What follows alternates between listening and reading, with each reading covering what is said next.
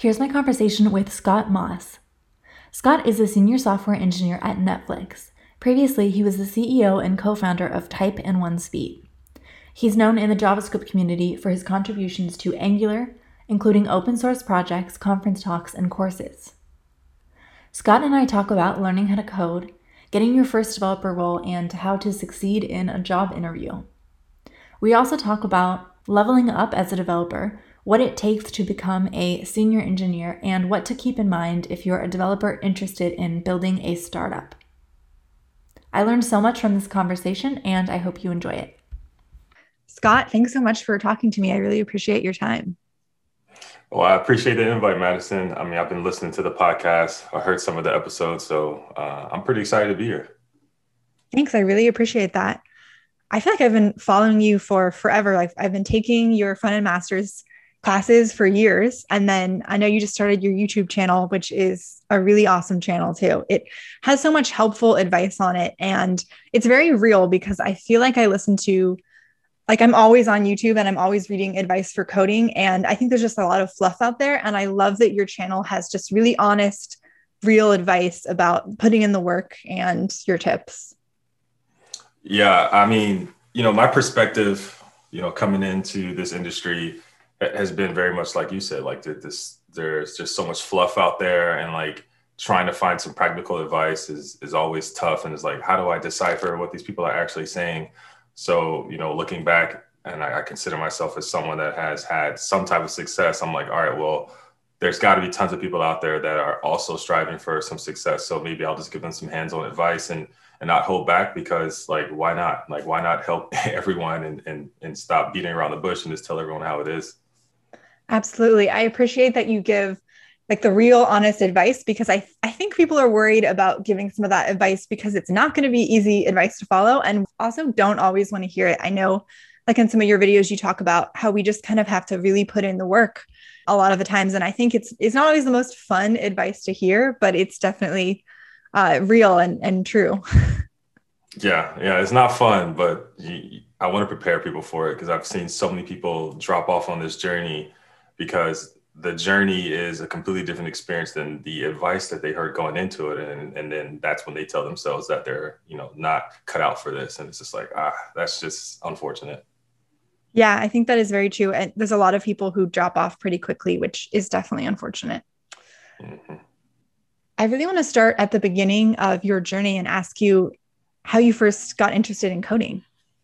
I think let me see it has to go back to when i was in the navy um, in 2011, around that time.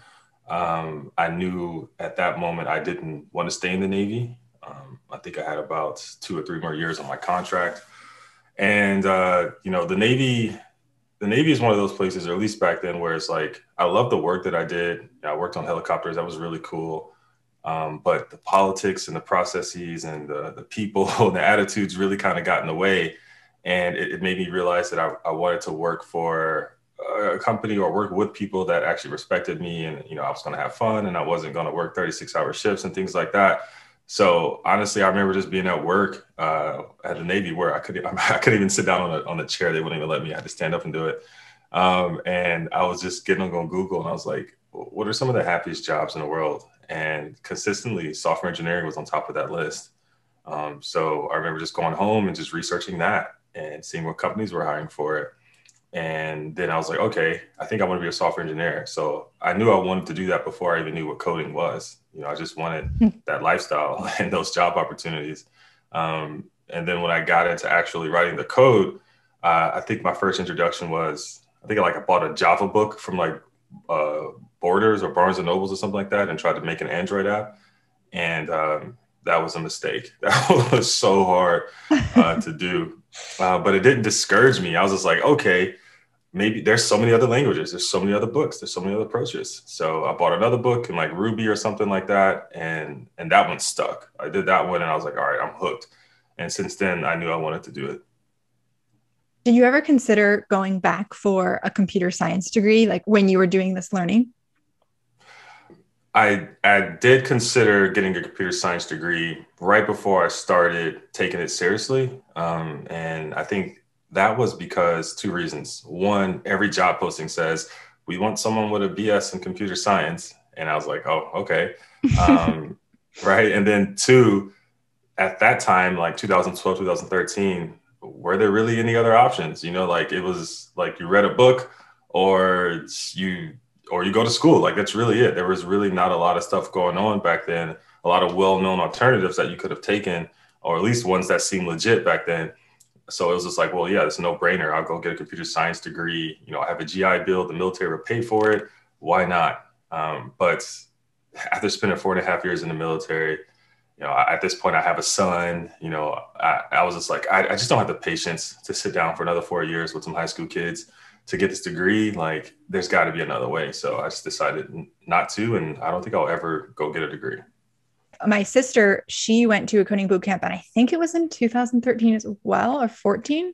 But I remember back then, no one had heard of them. They weren't even a thing, and they were treated as very sketchy too. It was almost like you're going to Donald Trump University. Like everyone was like, this is not legit. like you're never gonna um, learn to like learn to code this way. And it's so interesting how you know now there it's so much more accepted, but back then um, wasn't the case. Yeah. I think they're just so rare.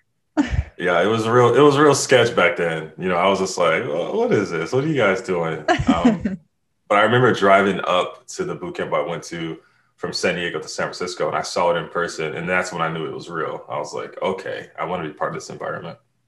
So from there you pretty much you you decided to go to a boot camp and then was it a just a 3 month boot camp or was it a longer one? Yeah, it was a 3 month boot camp.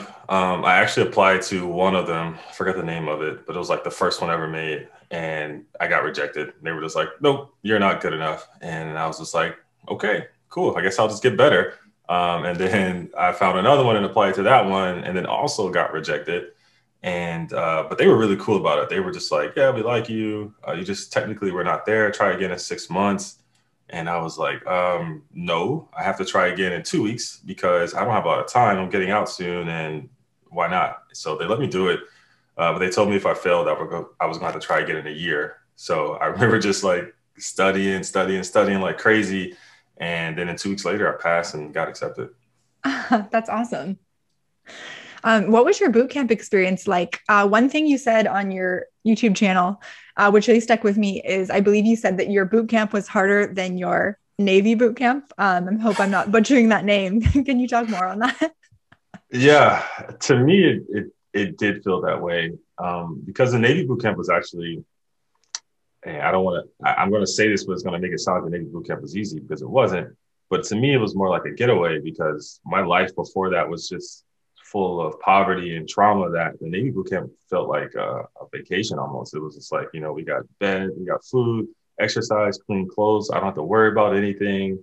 I'm not getting evicted. Like it felt amazing just to have some stability and a schedule, which is what I always wanted. And then when I went to the coding boot camp, okay, yeah, that was tough because I was homeless. I was in a city, a new city for the first time in my life. Um, I was away from my son at that point. That was mentally getting to me. And then you're constantly being challenged with like some of the most difficult topics in the world, and you're supposed to like solve them. And it was just like so much, so many first times at one time that made it so difficult. And it really made you doubt yourself and uh, yeah, it was it was really tough. And you, you know, you don't have like a drill instructor there like forcing you to do it, what you do in boot camp. It's more like you know they're just encouraging you to find the confidence within yourself to keep pushing, and and that was really hard to do. I think there's probably a lot of people listening who might be in a boot camp too right now, and it does sound really grueling. Uh, what do you think? Can you think of anything that helped you get through I remember the turning point for me where I went from I don't know if I can do this, this is terrible, this is hard, to where I felt like, oh yeah, I can do this. And it was simply talking to everyone in my in my uh, in my class, especially the ones who I thought were really talented, and hearing how bad they were struggling too. It, it was that simply just talking with them, and we were all candid about like how hard this is, how we all want to quit, how we're all doubting ourselves, how we all think this is a scam and that was like, oh, we're all the same. You know, I, I thought you were, you know, such a genius at this because you're, a, you know, you're a PhD in neuroscience. I thought that you would just know this. And he's like, no, I don't know this. I'm struggling. I'm trying to copy your stuff. And I'm like, oh, okay. Well, I, am not the guy to copy. Uh, so it, it, was just that moment right there made me realize that oh, this is just the process, and you have to be okay with that process. And with, with any skill, eventually you will like develop into it, and it will become permanent, and you'll get better. I think that's one of the reasons why your story and all of your new YouTube videos are really personally inspiring to me because I kind of look at where you're at and I think could I ever really get there? And then you're so open about like all of these struggles that you've had to overcome and, you know, things like getting rejected from the boot camp and stuff like that. Yeah, it's, you know, I look at where I am now and where I was, and it's like, you know, I didn't plan on getting here. It's, it's just, I ended up here, you know, I just faced one struggle after another uh, with the open mind and with excitement. And somehow you make it through. And then you look back and you're like, wow, I, can't believe I was able to accomplish that. That seems kind of crazy. Yeah. I want to shift to talking about getting your first developer job. Can you talk about what it was like to get your first job and advice you have for the people who are kind of going through that struggle right now? Yeah, so my experience getting a first job is definitely different than I would say 99% of people. And I, and I, I was always thinking about like why why was my experience so different than everyone else? So when it came time for me to get a job, um, so after I graduated boot camp, they actually offered me like a internship type role for like three months. And I basically like handled all the incoming applications for students and I did all the interviews. I like redid the interview process. Like I, I managed all of that. So like I got into like teaching and, and communicating effectively and things like that. So I think that really gave me a leg up uh, when it came to like getting a job because at that point you know, I've already done like a hundred interviews with potential students. And I'm also building software on the side for the boot camp. And then I'm also like building curriculum and teaching it. So I was doing all of this before I had my first job. And I think it really gave me the soft skills that I needed to when I finally went to go apply for jobs. Um, I remember the first companies I applied for were like Pinterest and Uber and like some other data company. I forgot the name of it. They might have got bought out by now. And you know, for me, yes, the interview process was a struggle. They all asked me questions I did not know the answer to, like very math heavy, very data structure, algorithm heavy. And those are definitely not my strong point. But somehow using what I learned from having all those interviews with those potential students on the other side, I, I was able to impress them enough, show them enough value to where they offered me a job. Uh, I was able to get a job offer from all the companies that I interviewed from. And although it was very hard, I just remember thinking like, you know, why me? Like, what did I do? Because a lot of my classmates were really struggling to, to even get interviews. And when they got them, they would panic and they would bomb and, and they would be discouraged and demoralized to even continue. Whereas that experience wasn't the same for me. And I remember just going back to Hack Reactor to help, uh, to ask for help for negotiation. And then that's when they were like, whoa, what if we just offered you a job? So they just beat all the offers that I had and just offered me a job. And then I stayed there for another year. That is so cool yeah, it was just a crazy experience. I, I still remember the interview I had at Uber, and it was honestly probably the hardest interview I've ever had in my life. And I just remember thinking in my head why they were asking these questions on a whiteboard, like, there's just no way they're going to offer me a job. I'm totally bombing this stuff. I don't think I got one answer right. I, I ran out of time on every every question, but they still offered me a job. That is really interesting. I feel like I've been in that situation where it's only maybe a few questions in and i know i have like a three hour interview ahead and i'm in the beginning i'm like i'm bombing and i don't think they're going to offer. In that case they didn't actually offer it to me but it's interesting that you know maybe you'll surprise yourself like you're pro- you probably didn't do as bad as you thought in that case yeah, I guess not. You know, looking back, knowing what I know now, uh, you know, interviews are always about signaling. It's always about showing the interviewer something valuable about yourself, and answering the question is just one signal. But there's many other ways to give that signal, and I'm I think I was able to give that signal in many other ways, uh, significantly more than you know failing to answer the question. Mm-hmm. Do you ever get nervous in interviews? Uh, it's hard to say. You know, I.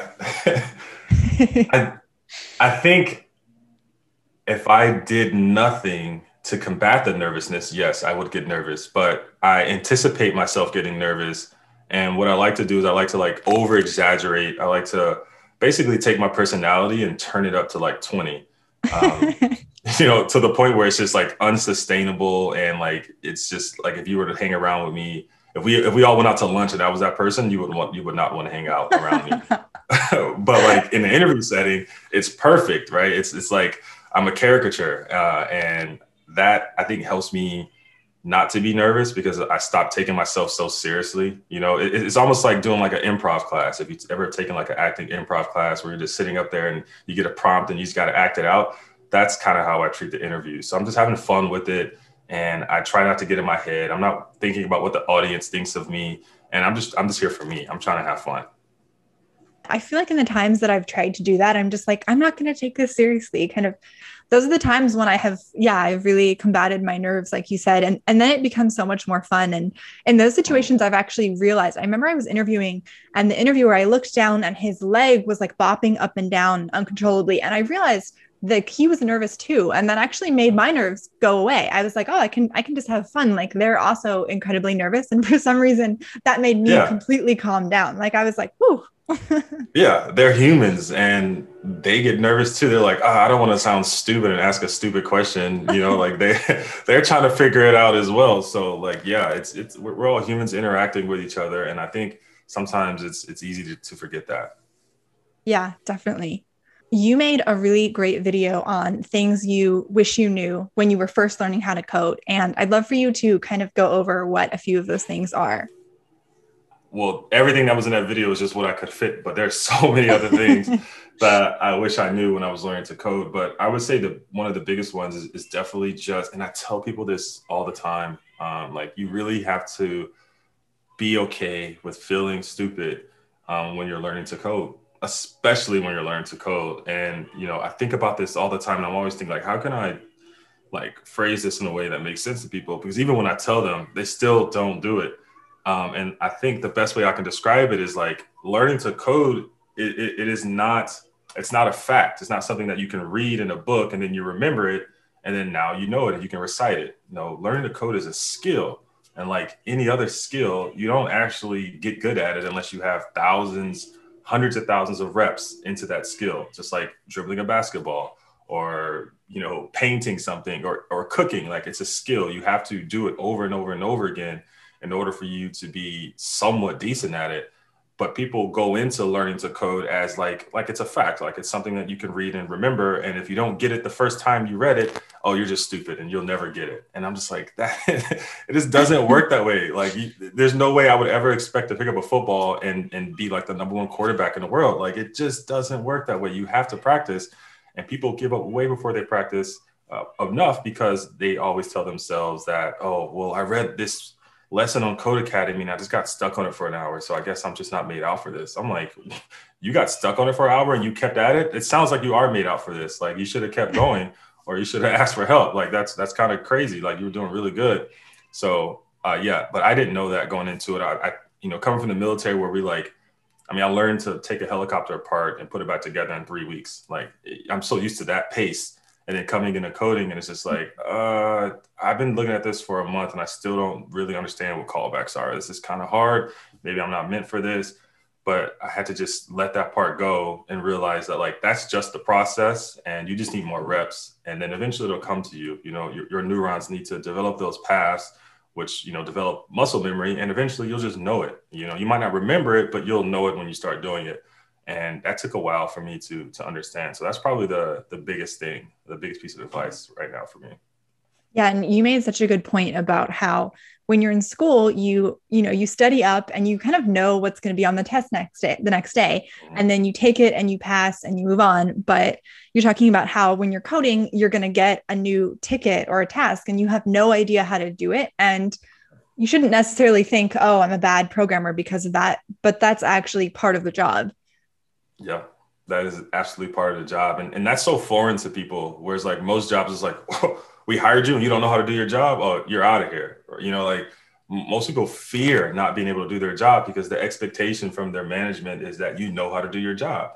Um, whereas the engineer, I think the description of how you know what to do on your job or how do you know what to do in your job people think it's like you just know how to code and you know how to do this stuff but an engineer, an engineer who knows how to do their job is someone that could figure something out. Like you're literally getting paid to problem solve. That means you're going to get a problem that you don't initially know the answer to. That's part of the job. That's not like unique to you as an engineer who you you know you might find yourself to be incompetent. No, that's every engineer on the planet. The job is to problem solve, and you're just not going to know what you're doing initially, and then eventually you will. The first junior developer job for me was super hard, and I think for a lot of people it's really hard. And related to your point about problem solving, you talked in one of your videos about how if you're new or even if you're not new and you're on a team and you're stuck then you should communicate that. And you should say you know i'm stuck or i need help. I don't know how to solve this problem in a certain way. And uh, i really appreciate that because i remember at my first developer job i couldn't figure out so many things but i i wanted to kind of save face like i didn't want to admit it mm. and this ended up me working until like 3 a.m on my own like being way too proud multiple times um, to not ask for help. And I wish that I would have. yeah. Yeah. You don't. oh, I'm so sorry. Yeah. Oh, that's, that's, that's horrible. I can't, I can't imagine going through that and like what that would do for your confidence and, and your morale. But yeah, you, you absolutely want to ask for help because at the end of the day, it's all about output and uh, your customers and users don't care that oh, I'm not going to use this app because the person who wrote it Googled half the answer. It's like, oh, I'm not going to use it. it doesn't. It doesn't work that way. So, like, yeah, definitely ask for help. Yeah, definitely. On that topic, you have talked kind of about how one thing that helped you was you said you were going to kind of surround yourself with people who have more experience than you and then learn from them. And I want to ask for people who are kind of newer, how do we do this? How do we start finding ways to surround ourselves with people who have much more experience than us? Yeah, so the approach that I took would be somewhat different than what people have to do now, especially with everything being remote and COVID and Zoom and everything. Um, but for me, you know, when I, when I was learning code, I was in San Francisco. I mean, you couldn't go to a coffee shop without bumping into a software engineer or a CTO or entrepreneur or something like that. Uh, so for me, it was really easy. I would just approach people. I'd walk up to them I'll let them know what I'm working on, which is similar to what they're working on. And hey, we should work on something together, or here's this thing, or I got a quick question for you. And I would just do that. Some people will respond, some people will follow up, some wouldn't. The ones that did, I found out that we had a lot in common and we just talked a lot. Uh, and I solicited advice from them. They helped me out, and I was able to grow that way. Um, looking now how you would do it, and I think, you know, I had to help my sister who actually just broke into tech as a product manager uh, coming from a professional basketball player. And I watched her build her network and how she was able to do it. And for her, it was, I mean, it was basically the same thing I did, but just like all online and virtually. So what she would do is she would basically everything's you know is goal driven from trying to get a job so she would find the jobs that she wants to work at and then she would find the people who worked at those jobs and then she would basically reach out to them on any platform that she could find them whether it's linkedin Twitter, wherever, and just you know express her interest in working there, a little bit about her background, and something that her and that other individual have in common. You know, maybe she saw that they both like cats on Twitter. Maybe she saw that they both were collegiate athletes. Whatever it is, she would try to bring that up, and you'd be surprised, especially at a time like this where you know a lot of people just aren't you know hanging out. There's not a lot of social things going on. People would stay in touch and they would talk and from there, you can start to benefit from the advice that they have and the experience that they have. And at the end of the day, she was able to get a job a couple months later uh, after starting that process due to the relationships that she built. I think I want to switch gears a little bit um, and talk about how so you haven't just been a, a software developer, you've also started multiple companies. And I know I have like a lot of developer friends who are working on a side project on the weekends um, or something that they're thinking of taking full time. And I wanted to ask you, you know, what would your advice be to developers who maybe they have an idea and they're thinking about, should I kind of switch and, and start a startup? Mm, yeah. So before I actually started a company that made any money, I too was a developer working on stuff on the side. Um, I would say after I got my first job, I would go home and I would just build stuff. I would have all these ideas, I would make them. I would partner with other entrepreneurs that needed someone technical. I mean, I think I worked on maybe, I don't know, eight to 10 different companies within that one year of, of just trying to get something out. And nothing came from it, uh, entrepreneurially speaking. Obviously, I leveled up technically, and I give a lot of credit to that year for the skills that I have now as an engineer. But as far as an entrepreneur side, nothing came from it. I don't think I learned anything. Uh, I, I didn't benefit from it at all. And it wasn't until opportunity uh, met with the idea that I have, right? Because at the end of the day, if all you have is an idea, you don't really have much, unfortunately, because ideas don't really amount to anything. You know, the, the market always wins. You have to have some opportunity come in your way, and hopefully, maybe your idea matches with that opportunity, but probably unlikely. You, you know, you're more you're better off looking for opportunities and problems to solve um, versus trying to put an idea out into the world and find a problem that matches it. It's a lot more difficult that way. Uh, so for anyone out there that's trying to get into, you know, a startup and they're doing something on the side, well, hopefully it's because you identified a really big problem uh, that can be filled by the skills that you have by building something, and hopefully you can test what you're making with people who have that problem before you get it out there to the whole world. Because chances are you're probably going after the right problem, but you have the wrong solution. So test it as much as you can and and get it out there. And for me, when I started doing that, that's when things started to click. That's when I realized that like, oh, okay, like just find people who are complaining about stuff and can't do anything about it and make something for them. And and that's basically it. Yeah, it does seem like there's such a difference between like, oh, this is a cool idea, um, and then switching to actually like what are problems that actually need to be solved. Yeah, yeah, absolutely. And like you wouldn't know this, but like if you're an engineer at a company, you have a potential gold mine of opportunities and problems. Just go talk to anyone else that's not on your team and listen to them complain about their job and the things that they have to do day to day. And you'd be surprised. There's so many opportunities there for you to come in and be like, oh, I can do this. Like, I can make this happen. Like, oh, that's easy. And we don't do it. Like, because we're all so tied up in the fact that, like, we feel like Harry Potter now because we can just make anything with a shake of a, a wand and we just want to put this thing hmm. out into the world. But forcing someone to use your thing is a lot more complicated than making a thing that people are begging for. Yeah, definitely. There's this one part of a Paul Graham essay that I was reading, and he talks about how when you're solving problems, it's not necessarily the sexiest technical thing to work on. Do you think that is right. true? I could be misquoting. I think that's what he says. Absolutely true. 100% true. And that's why we don't do it.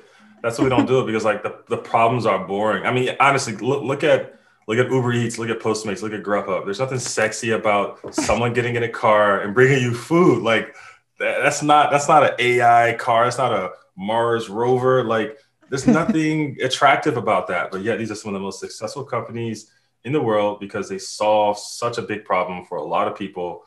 And at the end of the day, that's what it's about. So and, unless you're building some type of hard tech, like I don't know, smart street lights or whatever, like chances are uh, you need to go find some problems. Absolutely. Makes me think of Airbnb too, where I feel like they have such a cool engineering team and I, I know they have cool problems to work on. But at first glance, thinking like you're putting people into other people's homes doesn't seem like the, the sexiest technical problems yeah. to come up. Craigslist does this. What are you talking about? you know, like, yeah. yeah, but you know, they, they saw the problem, they saw it and they carved it out. Yeah. Okay, so I want to kind of switch to talking about um, your current role. So you're currently a senior software engineer at Netflix. I think one of the many reasons that your story is inspiring is that you went from, you know, teaching yourself to code to working at a company like Netflix. And I want to ask you, for those who want to follow in your footsteps, what are some of the things you might suggest? You know, I'd be lying to say if this was always my goal was to work at a Netflix-like company. Like it, it wasn't. It really wasn't. I've I've never had, and I still to this day don't set like professional goals. And I know that sounds weird, but I don't. I don't say that like I want to work at this company or I want to have this label or or that type of thing. like I, I just don't. I don't think that way because I think when you start to do that, you are going to be closed off to so many potential opportunities that could actually get you to where you want to be um, simply because you're focused on going to this one place and having this one title and this one thing so I've, I've never looked at it that way. And instead, I've always tried to go after like lifestyle goals, like, oh, I want to be able to own a home. I want to be able to uh, help my family out. I want to be able to buy a Tesla. You know, I want to be able to travel wherever I want to travel. And for me, it was always like that. And then whatever opportunities came passing me over that allowed me to live that lifestyle, I would then go entertain those opportunities. So, and that's just the path that I've always taken. So if I'm looking back, like how I was able to get here, it was just staying true to that lifestyle goal, like and, and then like updating it every year. Like every time I take advantage of some opportunity, I would have to like, okay, you are now where you want to be lifestyle wise. Are you content? Can you stay here? Is this good? Or do you want to also change your lifestyle? Is there more? And for me, there was always more. I always wanted to update my lifestyle because I'm one of those people where if I don't see a ceiling, I'm just going to keep going, you know, and, and I didn't see a ceiling and I still don't see one. So I was like, yeah, I, I want to change my lifestyle again. I want to be able to retire my mom. I want to be able to help people out on a bigger scale. So yeah, I need to change my lifestyle. So now I'm looking at more opportunities as they come my way. And in order to take advantage of those opportunities, I knew I had to level up. You know, like when I went from working at Hack Reactor as an engineer to working at Udacity as like a, a, lead engineer, I had to level up there. I was no longer part of a team um, that was basically telling me what to do. Now I was actually part of a team where I was helping people figure out what to do. And actually, I think I got hired there like as a growth engineer or something like that at first. But regardless, it was a big role for me. But I needed that opportunity because it was going to help me uh, buy a house and actually move out of the Bay to Sacramento, where I could like live a little better with my son and that's what I was focused on. I really wasn't focused on the job, um, but I had to get good at it. So from there, I just did everything that I needed to do to actually satisfy that role. And I knew what I needed to be satisfied because I talked to the people at the company. It's like, well, this is what we're looking for for the role. We need someone who can do this. We need someone who can do that. I'm like, okay, I'll go learn that because I need this lifestyle. And I basically just did that on repeat, whether it was starting a company, whether it was getting a job at Netflix, it was like, I'm specifically choosing this because I believe that this path is going to give me the lifestyle that I want. And here's a list of things that I need to do in order to like satisfy uh, this opportunity. Yeah, definitely. And I think that's a much healthier and happier way to have goals because I know I have friends where they're set on this one company and then they they get rejected and it's just yeah, it's not a great experience when you have your eyes set on just this one thing. But also, to your point, you might be closed off to all these other opportunities that could have been an even better fit for you, but you just felt very closed off to them. I love what you said about leveling up too. What is your other advice for kind of leveling up as a developer? I, I feel like I'm turning this into a, a mentor session now. Um, but I know for me personally, I really do want to level up. And I think the main thing I try to do is just I try to build just fun, random side projects. But um, are there other things you would suggest for just leveling up as a developer? I know you already touched on some really good ones. Yeah. Uh, so building projects is is good, but only if they're challenging, right? If you're building projects that like once you start working on it, it's pretty comfortable and it's just like, yeah, I can I can finish this. Then you're defeating the purpose. Uh, it's like going into the gym and not sweating and not doing anything. You're just there to what I don't know, show face. Like you really need to be like exhausted mentally when you're building these applications to the point where like you don't know if you can get it done. Every single one of those projects you work on. So you have to push yourself that way. So that's one thing. The other thing is like you can only go so far by building stuff. At one point you have to start thinking more high level and like, well, right now I'm at the point where I could build something if I had like some things set out for me and some some of the things solved for me but at some point, I'm going to have to be the one that's solving those problems ahead of time, so that that way someone else can go build it later. And you know, architectural things, high level things, like all the moving parts and pieces, you're gonna have to start solving for that. And you don't need to wait for your company to tell you, you know, to instruct you to do that or give you a raise. Like you can do that now. Like you can literally sit down right now. I'm like, all right, I want to figure out the architecture behind Zoom. And that's what I'm gonna do. I'm gonna figure out how they scale Zoom. And you just Google your research, you ask questions, and eventually you'll understand the moving pieces and then you'll understand like why they have a queuing system why they chose aws over this why this database and not that database and you'll start to understand the trade-offs and the pros and cons and like why everything is not so black and white like well it's either this or it's that. Like no it's like we could use anything but we chose this because the trade-offs of this is you know better than this one. And just having that level of detail and that like those opinions are is what's really going to level you up because like once you get to the senior level everyone can write code. Like it doesn't matter if like you can write code faster or better or your typing skills are faster or better. We all can do this at this point. So what sets us apart uh, well we're able to just be self-starters we're able to like take any complicated problem that would probably freak someone else out and come up with some type of solution whether it has trade-offs or not uh, given a set amount of time and we can do that consistently and we have a process that works for us so like you really got to get to that point where like that's just that's just normal. Like you're a detective. You really are okay with just finding all the clues and figuring everything out. And that's just your normal process. And writing the code is just an abstraction. It's implementation detail that you don't concern yourself about Uh, whereas, whereas I think like junior to mid level, they're really focused on writing the code and how the code's going to look and how it's going to feel. I can't, like, I cannot tell you the last time I thought about what my code was going to look like. Like, I just don't even care about it. you know, like I'm so high level that when I get to the code, it's just like, it's like writing a sentence. It, I don't have to think about it, you know, because all the, the hard work is done. Uh, so like, yeah, it's, it's getting to that point. Yeah, that is so interesting. And I know you touch on this in this great video you made about becoming a senior engineer. And I want to link to that too. It's such a great video. And this is totally not what I used to think at all. Like I used to think if I want to become a senior engineer, I'm going to have to get really, really good at coding. And that's just the thing that will get you there. And it's a lot more about these other things, like actually figuring out the business's goals. And um. I know you said too, like taking on responsibility. And so it's really made me realize that just, you know, staying in my own lane and becoming a really good programmer is not what's going to get me there.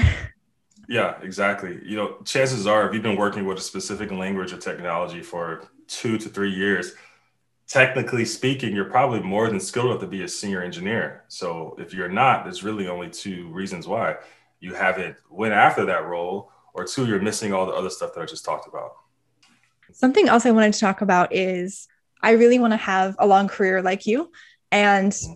I think I worry because a lot of developers talk about burnout and how they just didn't even want to code anymore over time. And so I'd love to ask you about burnout and have you experienced it? And like, what are some ways that you've maybe dealt with burnout? Yes, just like any engineer, uh, I have experienced burnout. Uh, I am not a robot.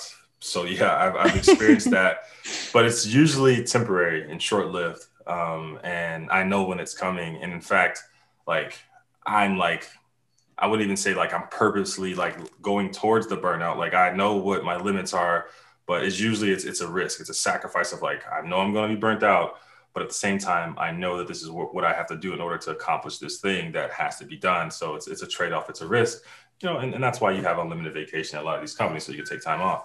Um, but like I, I have not reached a point where like I'm just burnt out from the whole, you know, community, from the whole process, from the whole industry, from the whole, you know, task of being a software engineer. Like, no, because I'm a technological enthusiast and I just like new technology no matter what it is. And there's no short of new technology yet.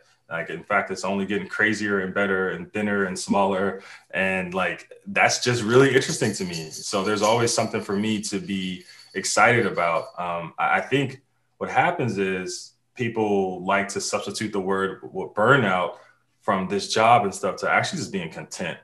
Um, they're just really content to where they are, and like you could tell, like if you go work at like a different, um, I don't know, a, like a different community. Like for instance, if you go to the Bay Area, you see people just doing this stuff forever. Whereas if you go somewhere like Atlanta, which actually has a nice tech scene, it's a little different. The mentalities are a little different. Everyone seems and will say that they're burnt out. They've been doing it for 20 years, but turns mm-hmm. out that like they've been doing the same thing for 20 years. They haven't had, you know, the willingness or the motivation to learn something new or try something new or do this or do that. They've just been writing the same PHP for 20 years. Yeah, I think I would be burnt out of my job too if I did that. And I probably wouldn't want to do it anymore. like you have to switch it up. You know you got to try new things. You know all that stuff starts to eat to you. You know you feel left behind. You got these younger folks coming in they're doing better than you. Well what's stopping you from staying up to date and also learning too? Um, so i think a lot of it is that it's like i'm always just on the bleeding edge looking at what's next. I'm contributing to what's next. I'm talking to the people that's creating what's next. And that to me is just so exciting and the fact that i'm still able to be part of it somehow is, is also very exciting so yeah, to me, it all still feel it feels like magic, and that hasn't worn out for me. Yeah, definitely. That's such a great point. Where a lot of people maybe they get comfortable like building this one thing in React, and they do it over and over again. And to your point, like of course you're going to feel very burnt out from that. You need something new or different that's exciting. Yeah, you, you yeah. absolutely. Do. I don't know. I mean, I couldn't eat the same bowl of cereal every day. You know, I got to switch it up. So yeah, that, that's that's really it. Yeah, yeah, it can get very repetitive. I want to talk to you about your Frontend Masters teaching. You have so many great courses on there. And I want to ask about how did you get started with teaching? I got teaching. I first started teaching when I was actually working at the boot camp, um, right. where yeah, we had we had an instructor back then. Angular one was like the hotness, right? There was Backbone, and then there was Angular one, and there was nothing else. and uh, we had an Angular one instructor who was a very famous, very well-known guy. He wrote a book on Angular, and uh, he just stopped coming. He didn't want to teach anymore. So, but he was the only one that knew Angular at that whole company, and it was part of the curriculum. So they're like, "Who's going to teach?" And just so happens he took me underneath his wing before he left because I approached him. I was like, "Hey, show me the ropes, man. I want to. I want to know what you know. You're like magical." So I was like the next best thing of, of someone who knew Angular. So they kind of just threw me in there. I was like, "All right, you teach. You teach Angular now." and that was like my first introduction to like teaching, and uh, I loved it. You know, I really loved teaching because it forced me to really understand you know everything inside out. You know i remember at one point i like rebuilt angular from scratch to really understand how it worked. That way i wouldn't sound silly when i were like talking to the students and they asked tough questions. I wouldn't be like oh well we'll look it up together. Like i just i wanted to feel comfortable about that then um, and that mm. really leveled me up. So once i like had a taste of that and i was you know i realized that like maybe there's a lot of value out here for me as a teacher because i do get to learn more. And obviously i'm creating value for individuals who are learning from me. You know i want to do more of that. Um, so i was on twitter one day and i don't remember the exact tweet but the ceo of Frontend Masters mark who's like such a good friend of mine now he said something about like he was looking for instructors or, or this or that. And i was like hey i saw the tweet that you said um, i want to teach and he was like, oh, okay, uh, what type of experience do you have? You know, what have you done, this or that? And I was just like, um, nothing yet. And he was like, well, I need to see that you've done something. So I was like, okay. So I was like, all right, I got to prove to him that I can do this. So my next bet was like, I'll just speak at a conference. And that's what I'll do. Um, so uh, I was on Twitter again, and I found this guy named Aaron Frost, who's also a good friend of mine now, who puts on uh, like all these JavaScript conferences and like NGConf and all these things. And he sent a tweet out and was like, hey, we want to, he's like, I have a talk idea for NGConf, but I can't give it because I'm actually the coordinator, I'm the organizer of the conference. So if anyone wants to apply to give a talk and doesn't have an idea, let me know. So I, I DM'd him. Was like, yo, I saw your tweet. Uh, I want to give a talk. I don't have a good idea. This is my first time. Like, I'm literally just got a job like three or four months ago. Um, can I do it? He was just like, hell yeah. So like we talked he gave me the idea. We went over it. I pitched it. I got accepted to give the talk. Um, and then I gave the talk. And then once they recorded it, I sent it over to Mark. It's like, here's some proof. Here's how I am on stage. Here's how I interact with people. And Mark was like, oh yeah, you seem pretty legit. You seem comfortable up there. Yeah, let's get you in. Let's let's get you a course. So then I was able to teach a course, and from there, uh, he really liked the format that I taught uh, at the time, where like I like had tests that people had to pass, and just like how laid back I was about things. And like, I, I, didn't really like to use like slide decks and stuff like that. I was just kind of, let's go up here and live code it. And if I make a mistake, I'll make a mistake, whatever. And uh, that really resonated a, a, lot better with the students uh, to like make them feel that like I'm also human and I make mistakes and that there's value in watching someone get past a blocker like that. And from there, he's like, yeah, you should come back and teach whenever you want. And that's what I've been doing. My takeaway from that too is so the CEO of Frontend Masters, he kind of wanted to see proof. And so you can start teaching now. Like maybe if someone has the goal of becoming a Frontend Masters teacher someday, um, you don't have to ask someone's permission. You can just go start teaching now. And then that proof you can use to actually get the job, kind of like doing the job before you get it. Exactly. Yeah, exactly. That's the sweet thing about being an engineer. You could do the job before you get it. You don't need to be employed somewhere to actually show your value, to to create, to teach. You can do that right now, and that is good enough. Yeah, definitely. One more thing I want to ask you about you talk about how when you're kind of getting your first job, or really at any point, it's good for someone to Google you and actually have you be searchable, right? Um, writing blog posts or giving conference talks, like you said. I know a lot of people, when they hear that, I think they think, well, I feel too maybe beginner or just, or maybe they're more advanced, but they still feel a bit of imposter syndrome to kind of do those things. What would you say to them? I know I've definitely felt that way at times too. Uh, I would say the best thing I can say is don't be afraid of the fear, right? And and I'll try to describe that. A lot of people say, "Oh, you can't be afraid," you know, or "I'm fearless and I'm I'm not worried about what people think, and I'll just put this stuff out here." No, that's incorrect. People are definitely fearful. They're very afraid of what people are going to say about them and they worry a lot and that usually gets in the way but if you are afraid of the fear as in you let the fear control your actions you know you let the fear exit your mind and now it's in the real world and it's changing how you behave then yeah, you lost. Um, because it, it's okay to, to worry about how the world is going to perceive the, the content that you're putting out there, but it's not okay to let those thoughts prevent you from doing it in the first place. Because I mean, that's always going to be there. People think that there's going to wake up one day and be like, well, I'm just not going to be scared anymore. I'm going to get it out there. No, you're not. Like you're going to be more terrified later on than you are now.